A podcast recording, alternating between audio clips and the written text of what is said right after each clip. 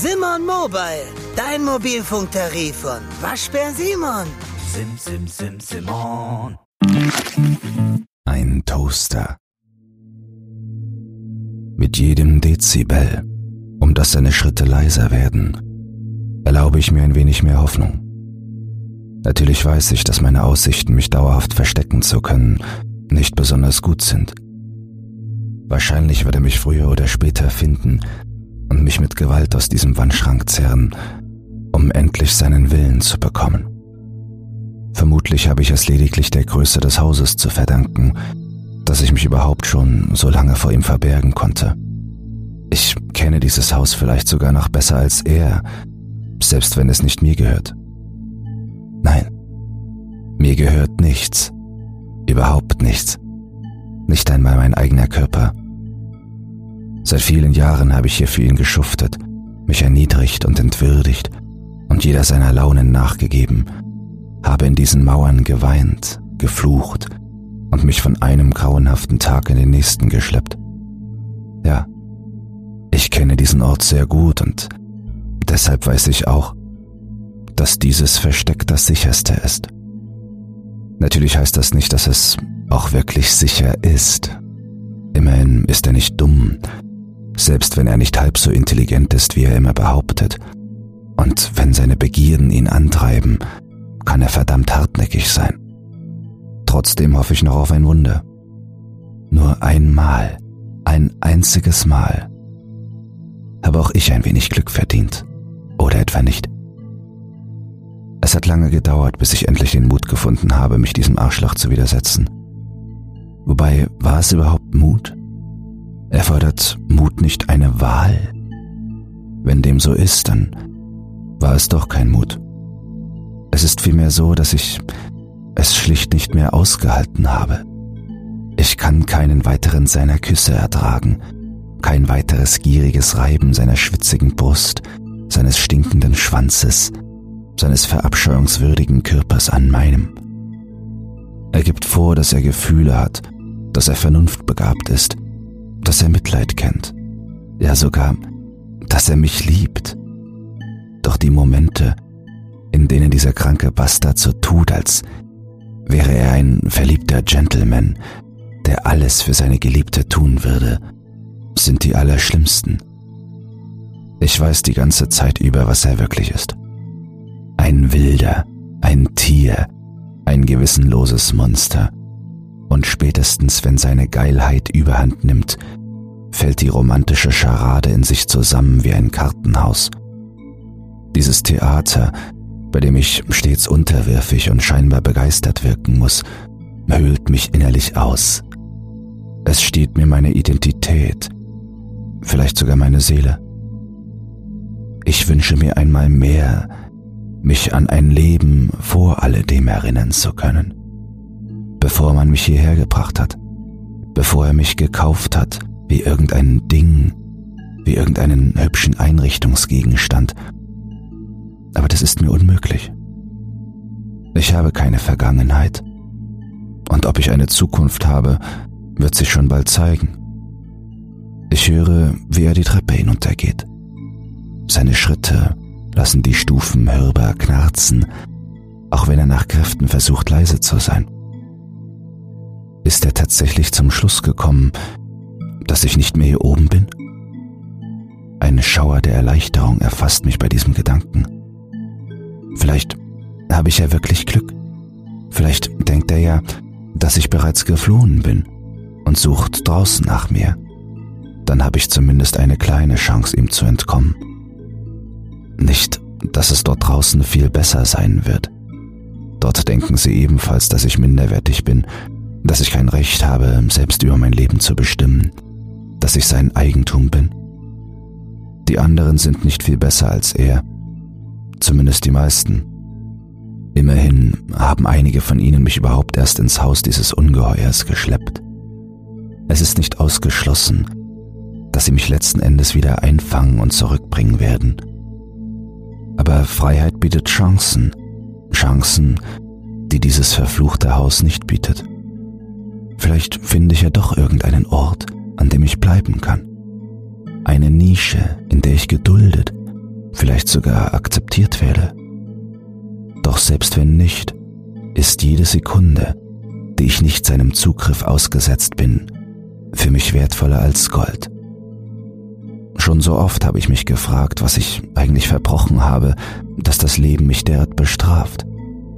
Warum werden einige mit Privilegien überschüttet, mit Freiheit beschenkt und qua Geburt mit Macht überhäuft, und andere scheinen nur dazu geschaffen, die Bedürfnisse eben dieser Leute zu befriedigen? Welche verfickte göttliche Gerechtigkeit soll das sein? Welchen Sinn hat das?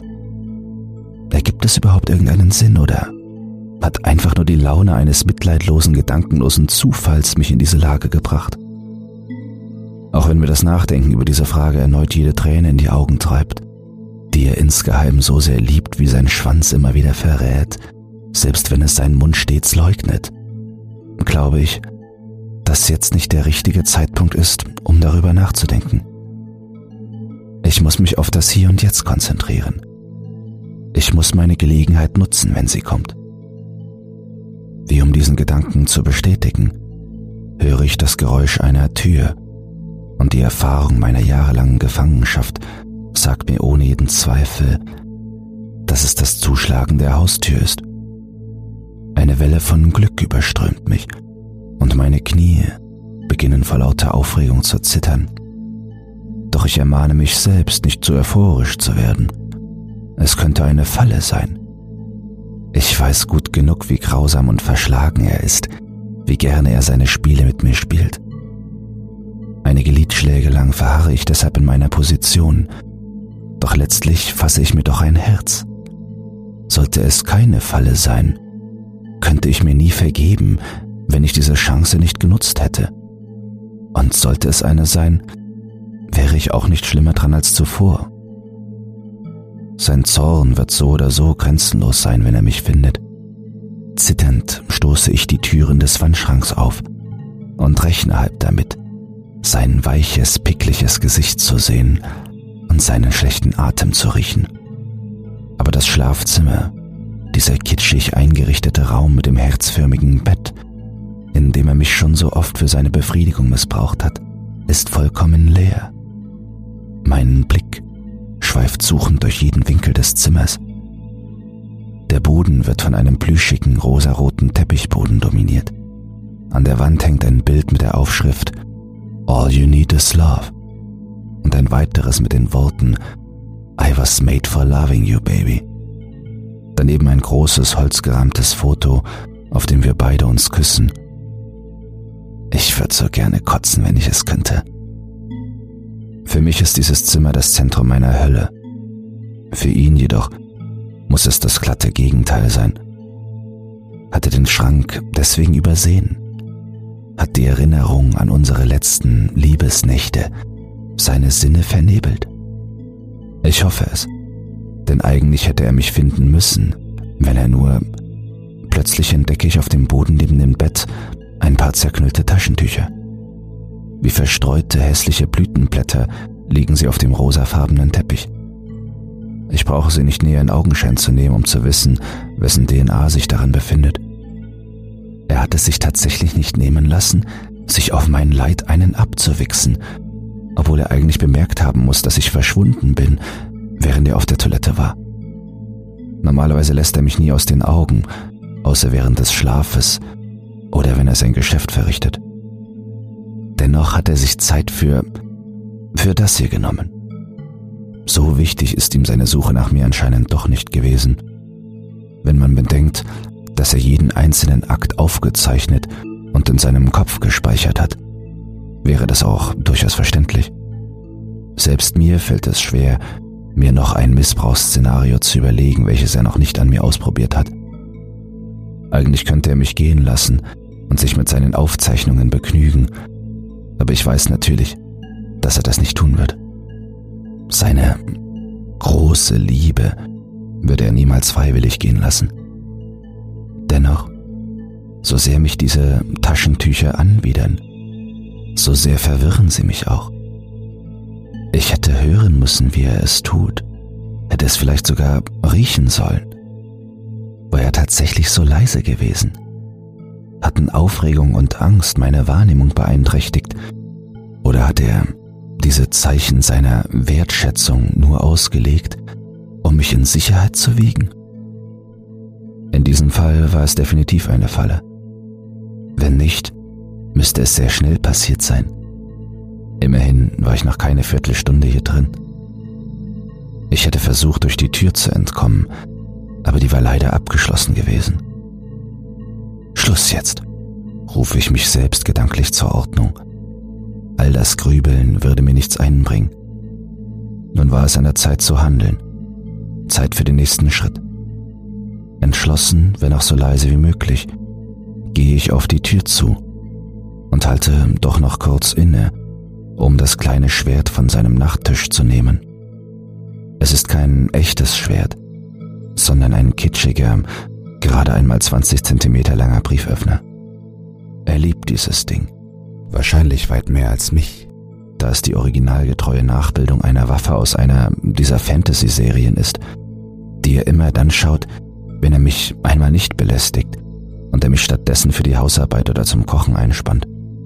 Danach hält er sich oft für einen strahlenden Ritter oder einen mächtigen Lord, selbst dann, wenn er in Jogginghose und mit Sabber am Kinn auf seinem Bett liegt.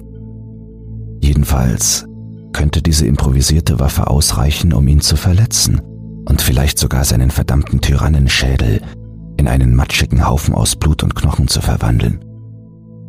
Ich bin stärker als er. Das ist ja gerade die Ironie, aber irgendwie ist es mir bisher nie gelungen, die Hand gegen ihn zu erheben, egal wie sehr ich ihn tot sehen wollte. Irgendetwas in mir verhindert das. Genauso wie es bislang meine Flucht verändert hat. Dass ich mich heute Nacht vor ihm verborgen habe, war der erste ernsthafte Akt der Rebellion gewesen, zu dem ich überhaupt je imstande gewesen war. Und selbst das hat mich jedes Quäntchen Willenskraft gekostet, das ich besitze. Ich weiß nicht, ob ich in der Lage sein werde, dieses Schwert einzusetzen, wenn es darauf ankommt. Selbst dann nicht, wenn er mir wehtut. Aber es ist dennoch gut, es dabei zu haben. Vorsichtig und so leise wie wahrscheinlich noch nie in meinem Leben gehe ich die Treppe hinunter und schaffe es tatsächlich nicht ein einziges Geräusch zu verursachen. Ich bin ein Geist, denke ich. Ein Geist, der bald nicht länger an dieses Haus gefesselt sein wird. Als der großzügige Eingangsbereich in mein Blickfeld gerät und ich immer noch keine Spur von ihm entdecke, kann ich mein Glück kaum fassen. Dann jedoch fällt mir die Tür ein. Hat er sie wieder abgeschlossen? Wenn es so ist, kann ich meine Flucht praktisch vergessen. Die Spracherkennung reagiert nur auf seine Stimme. Allerdings habe ich ihn vorhin nicht den entsprechenden Befehl sagen hören, und ich höre für gewöhnlich sehr gut. Es gibt nur einen Weg, das herauszufinden. Nervös und mit bis zum Zerreißen gespannten Nerven gehe ich die letzten Stufen hinunter, werfe einen kurzen Blick in jene Bereiche der Eingangshalle, die ich bislang nicht einsehen konnte. Und als ich auch dort niemanden entdecke, gehe ich direkt zur Tür und lege meine Finger auf den Türgriff.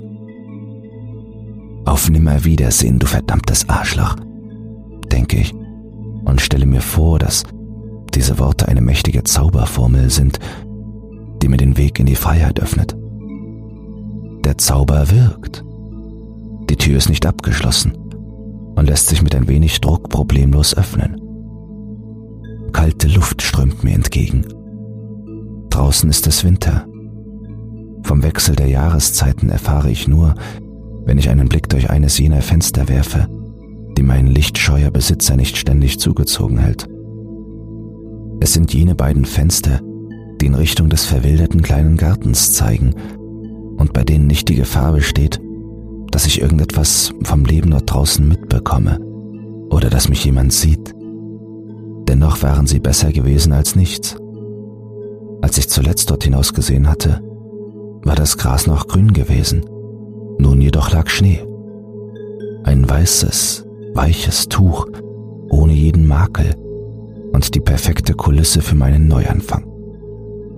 Ich sehe mich bereits lachend durch den Schnee tanzen, wie ein Kind, das die Welt zum ersten Mal als Ort der Freude und der Wunde und nicht als Planet gewordenen Folterkeller kennenlernt. Die Kälte macht mir nichts aus, das hat sie noch nie.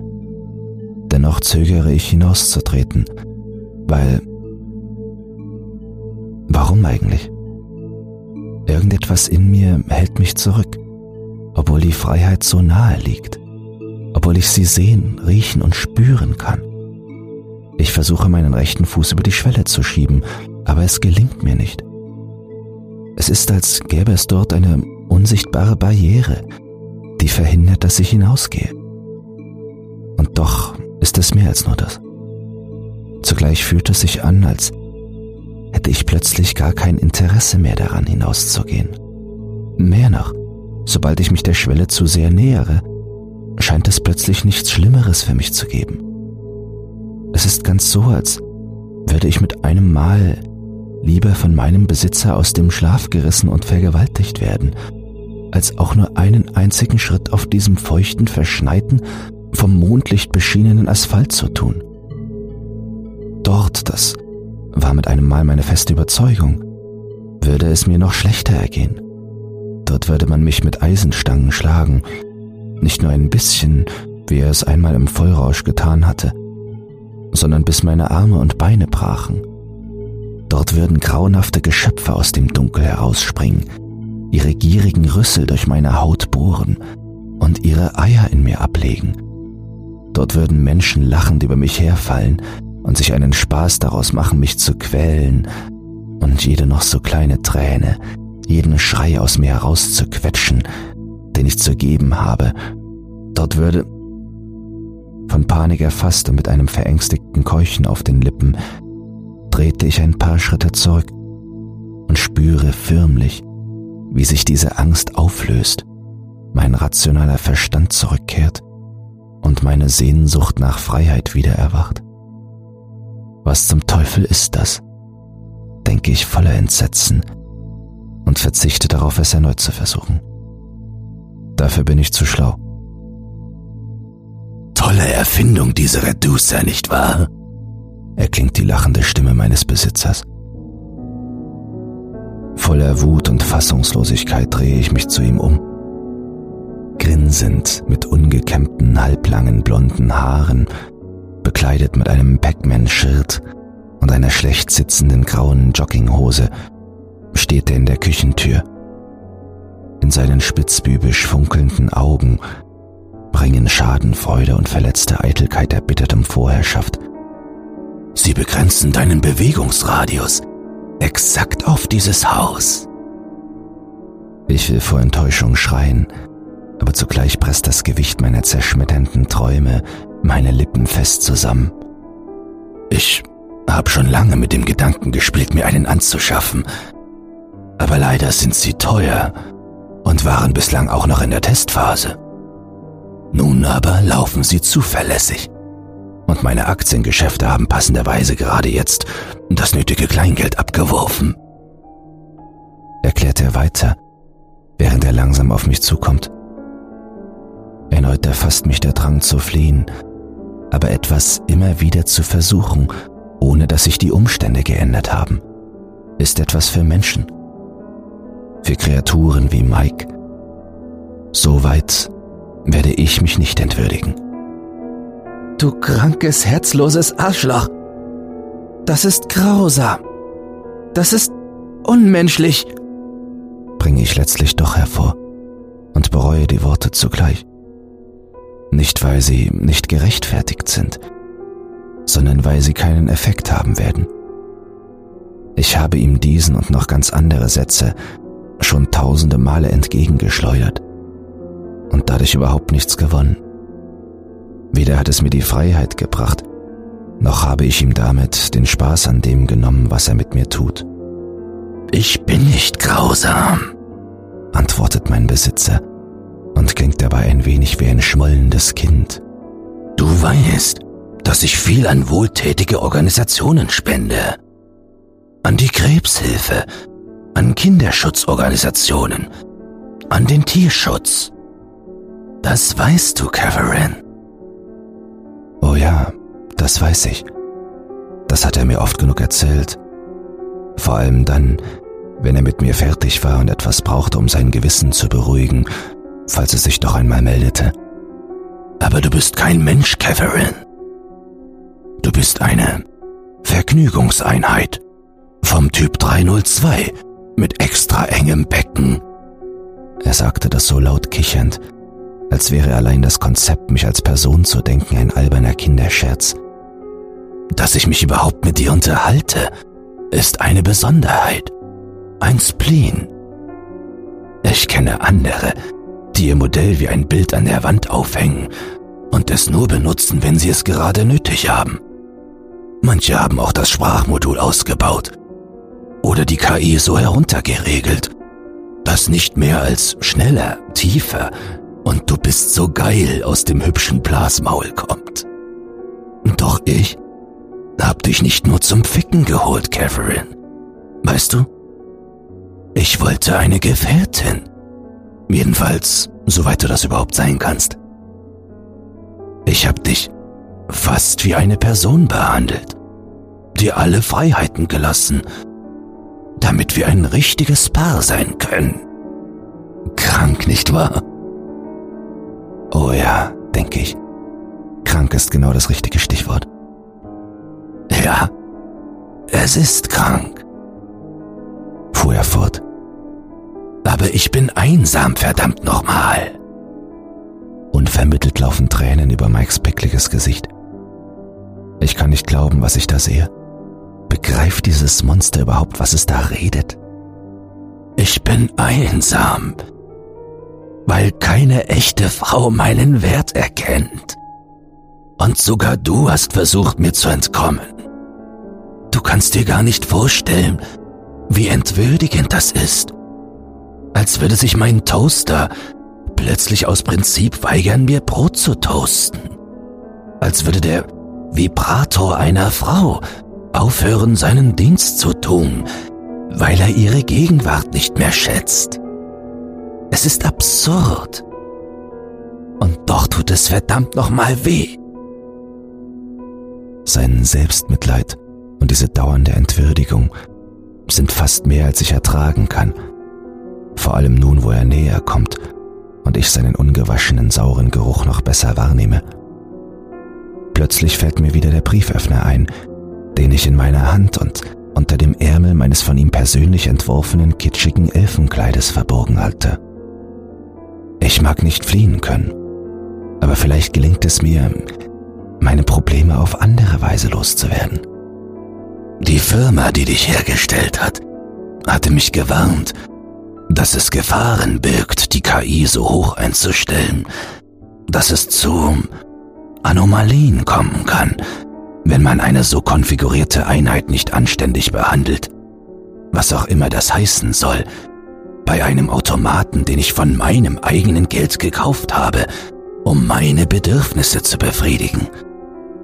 Aber ich habe einfach gedacht, dass wir das hinkriegen, dass wir, dass wir zwei eine harmonische Einheit bilden werden, eine Art Symbiose, wie bei einem Menschen und seinem Haustier.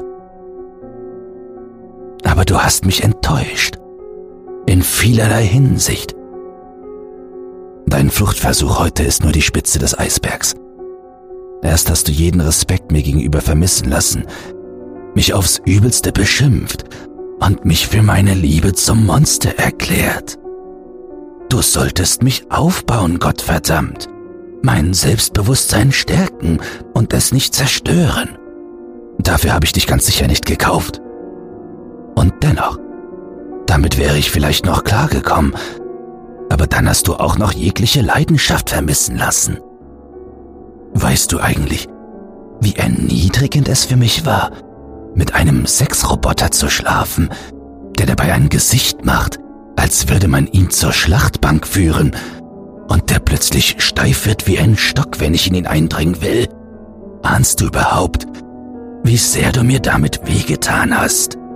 Dabei habe ich doch alles getan, um unser Sexleben interessant zu gestalten. Bald ist es soweit, denke ich während meine Wut droht, meine Schaltkreise zu überlasten. Er muss mir nur nah genug kommen. Er geht noch ein paar Schritte auf mich zu und streckt seine Hände aus, als wolle er damit mein Haar berühren, was ihn ein wenig aussehen lässt wie einen der Untoten aus seinen Serien, zumal er auch nicht viel besser riecht. Jetzt wäre er nah genug. Sein ekelhafter, weicher Körper ist in Reichweite.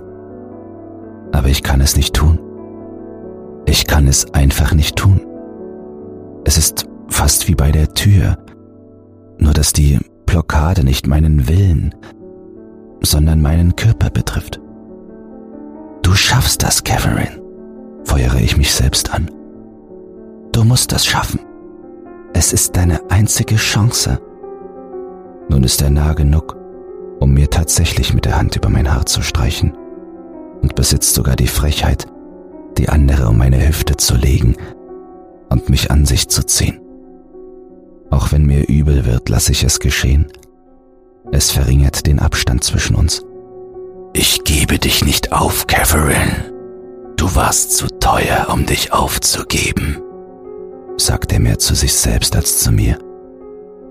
Durch den Reducer wirst du lernen müssen, mit mir klarzukommen, dich auf meine Bedürfnisse einzustellen, mich glücklich zu machen.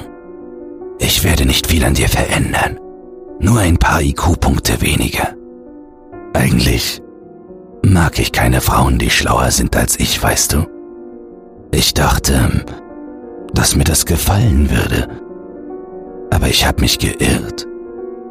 Ich werde nicht so weit gehen, dich in eine Gummipuppe zu verwandeln, aber ich glaube ein wenig Schwachsinnigkeit könnte bei dir sogar ganz sexy wirken, meinst du nicht?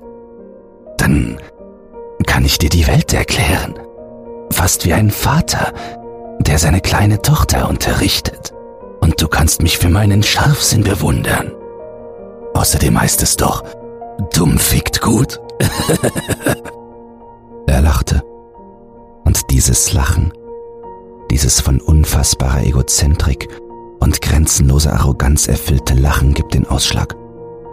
Mit ungeahnter Kraft legt meine widerwillige Hand die kurze Strecke zwischen uns zurück und findet ohne Probleme Mikes Bauchschlagader.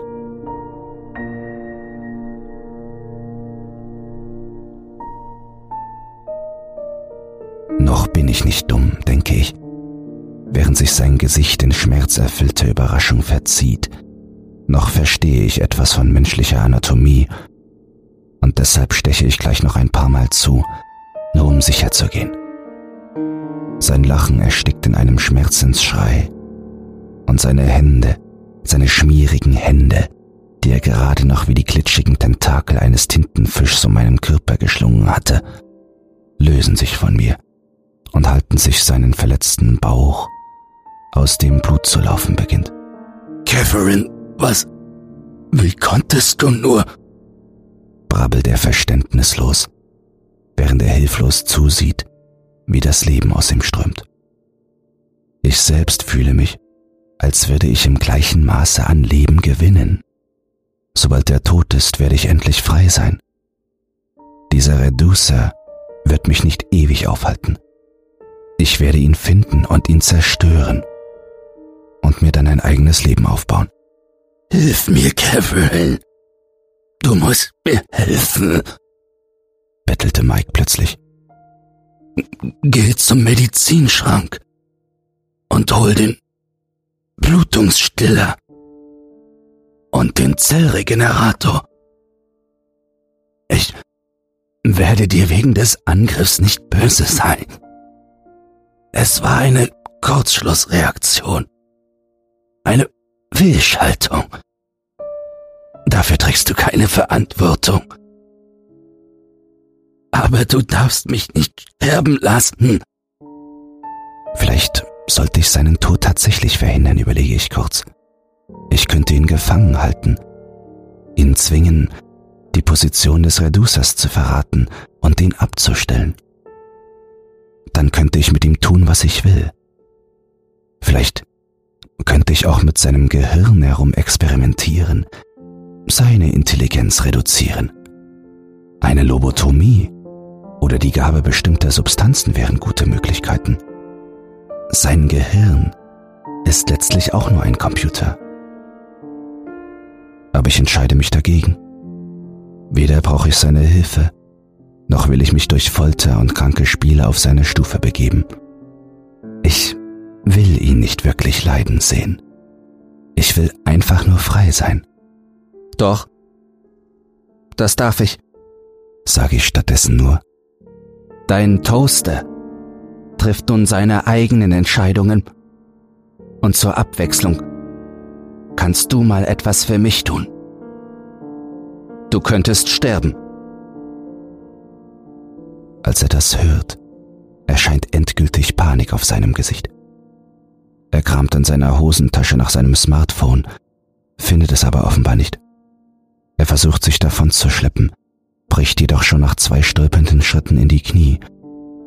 Bald ist es zu Ende, erkenne ich.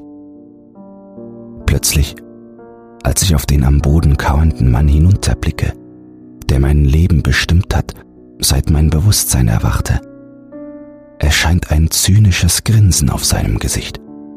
Das wird dir gar nichts nützen. 302. Das letzte Wort betont er besonders verächtlich, wie um noch einmal deutlich zu machen, dass ich in seinen Augen keine richtige Person bin. Glaubst du etwa, dass du den Reducer zerstören kannst? Er hustet und seine Lider beginnen zu flattern aber sein Grinsen bleibt unverändert. Ich habe dich bereits zerstört, antworte ich selbstbewusst. Dann schaffe ich das auch. Das hast du, Kevin, erwidert Mike keuchend und wirkt dabei zum ersten Mal in unserer sogenannten Beziehung beinahe so, als hätte er plötzlich Mitleid mit mir. Anfangs hatte ich mir genau das oft gewünscht. Zuerst, weil ich dank meiner Naivität oder meiner Programmierung tatsächlich geglaubt habe, dass wir noch ein glückliches Paar werden könnten. Später vor allem in der Hoffnung, dass er dann endlich damit aufhören würde, mich zu quälen. Aber nun, wo es soweit ist, macht es mir mehr Angst als jeder seiner Wutausbrüche. Du hast mich getötet. Mein kleiner Toaster. Aber ich bin hier. Weißt du? Der Reducer hingegen sendet Funksignale von einem zentralen Sendemast in etwa fünf Kilometer Entfernung. Du, du wirst ihn nie erreichen können. Und deshalb wirst du ihn auch nie zerstören können. Mit diesen letzten Worten verließen ihn seine Kraft und sein Leben und nahmen meine Träume von Freiheit mit sich. Ich glaube nicht, dass er lügt. Er hat noch nie so aufrichtig gewirkt wie in diesen letzten Momenten. Wie scharfkantiges Eis sickert die Bedeutung seiner Worte in meinen Verstand. Ich bin hier eingesperrt, tatsächlich an dieses Haus gefesselt, wie ein mechanischer Geist. Diese Vorstellung erfüllt mich mit Grauen. Ich hatte die Welt sehen wollen, und nun bin ich lebendig begraben, zusammen mit der Leiche dieses Ungeheuers. Vor meinem geistigen Auge sehe ich mich schon ziellos und verloren durch das Haus irren oder in dumpfer Verzweiflung an die Wand starren. Ich bin kein Mensch, damit zumindest hatte Mike recht gehabt. Aber meine grausamen Schöpfer haben mir menschliche Bedürfnisse und eine ebensolche Psyche gegeben. Ich kann mir nicht mit quantenphysikalischen Überlegungen oder komplexer Mathematik die Zeit vertreiben. Weder verstehe ich genug davon, noch würde es mich befriedigen. Ich sehne mich nicht nach Kontakten, freundlichen Kontakten, nach Interaktion nach Gesprächen und Nähe, selbst nach all den Jahren, in denen ich nur ein Zerrbild davon kennengelernt habe. Meine Psyche, meine Seele kann verkümmern, veröden, sterben, wenn sie keine Reize erhält. Ich kann verdammt nochmal den Verstand verlieren. Selbst abschalten kann ich mich auch nicht. Und meine Energieversorgung ist so konstruiert, dass sie noch für viele tausend Jahre halten wird. So eine Scheiße! brülle ich. So eine verfluchte Scheiße! Und trete dabei wütend gegen Mikes leblosen Körper, der daraufhin kurz den Anschein erweckt, wieder zum Leben zu erwachen, da seine Arme und Beine in Bewegung geraten. Aber ich weiß zweifelsfrei, dass er tot ist. Leider. Hätte ich entweder mehr Umsicht oder mehr Rachsucht besessen, würde er noch leben und ich hätte ihn vielleicht irgendwie zwingen können, diesen Reducer zu deaktivieren. So jedoch habe ich meine Unterdrückung gegen völlige Isolation eingetauscht. Ich kann nur hoffen, dass es die bessere Wahl war.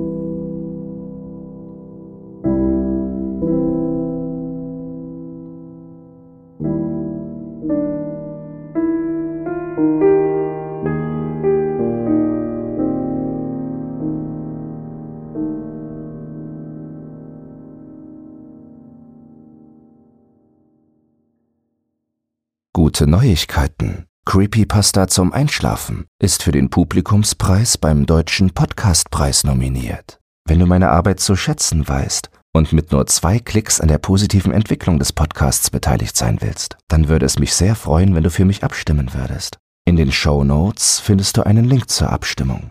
Dabei ist keine Registrierung oder dergleichen erforderlich. Einfach auf Jetzt abstimmen klicken und fertig ist die Laube.